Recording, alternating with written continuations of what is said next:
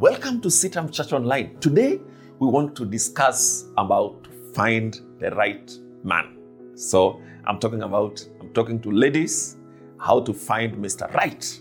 Uh, so walk with me as we discuss this topic and see whether you can get one or two things. Welcome.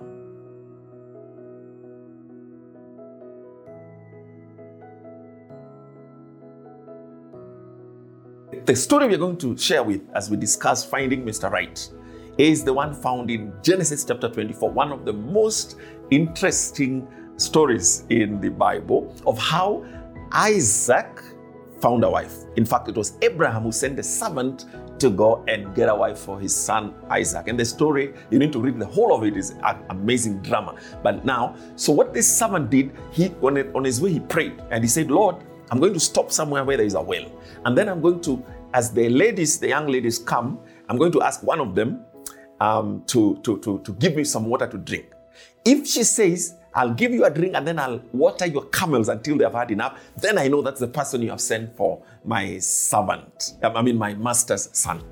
So when he went, this is what happened. This is verse twelve now, Genesis twenty-four, verse twelve.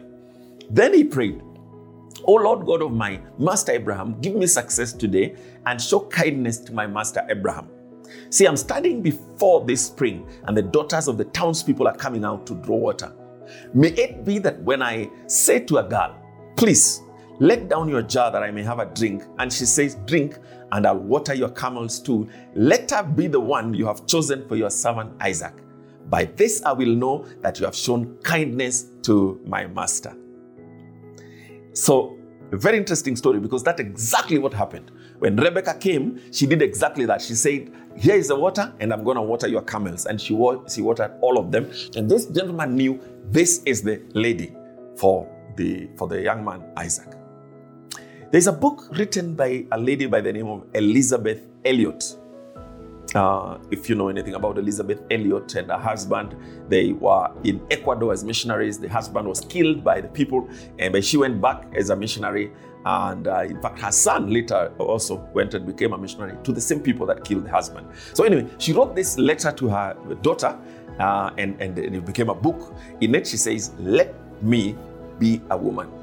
Very interesting. If you, if you're able to get a copy, it'll be interesting. So one of the things she says is, remember in Genesis three, when the, the, the serpent came, the, the devil in the form of a serpent, he came and he said, um, would you like to, uh, if you eat this, this thing, you're going to be like God. In other words, would you like to be like God? He says, what if would have said, no, I don't want to be like God. Let me be a woman. Things would have been different. So here's a few things I want to share with you. Number one, just be a woman. Don't try to be something else. Be natural, be yourself. The, the, the beauty you have as a woman, just maintain it as you interact with people, and Mister Right will come. Number two, because we see this man praying for the bride, it looks like Rebecca, even though we are not told that she probably also was a prayerful individual. The leading of the Holy Spirit. I want you to trust in the leading of the Holy Spirit. As you think about your future, your marriage life in the future, have you invested in prayer? Have you invested time asking God to lead you to the right person, or for you to know when the right person has come? That is something you need to invest in from a young age. Keep praying and don't give up, that the Lord may guide you as you think about Mister Right. But two or three. In verse sixteen, it says, the girl herself was a virgin. She was pure. Keep yourself pure.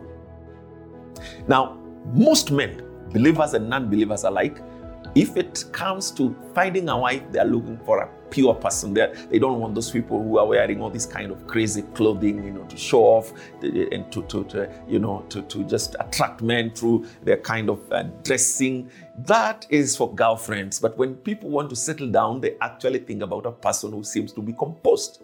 So I'd encourage you to be to keep your purity, you know, to keep your your your, your decency as as uh, as a child of God, and Mister Right will come, and respect the boundaries that you know ought to be there. All right.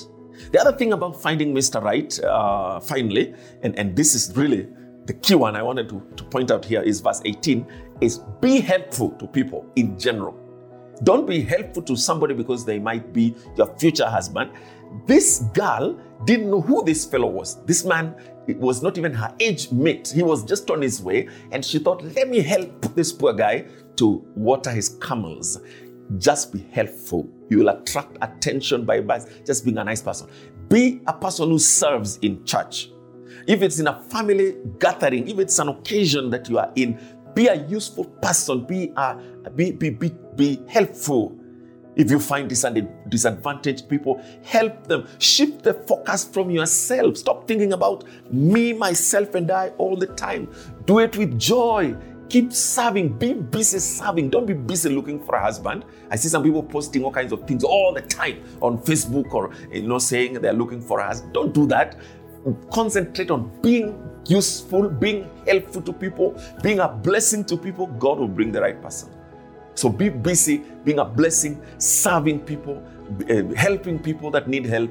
In that context, the Lord is going to connect you with the right person. I hope these are useful tips for you as you imagine and look for Mister Right. And if you have any questions, of course, we are welcome for you to post any comments. Uh, feel free to give them to us through the social media platforms. Thank you. You have been watching Sitam Church Online.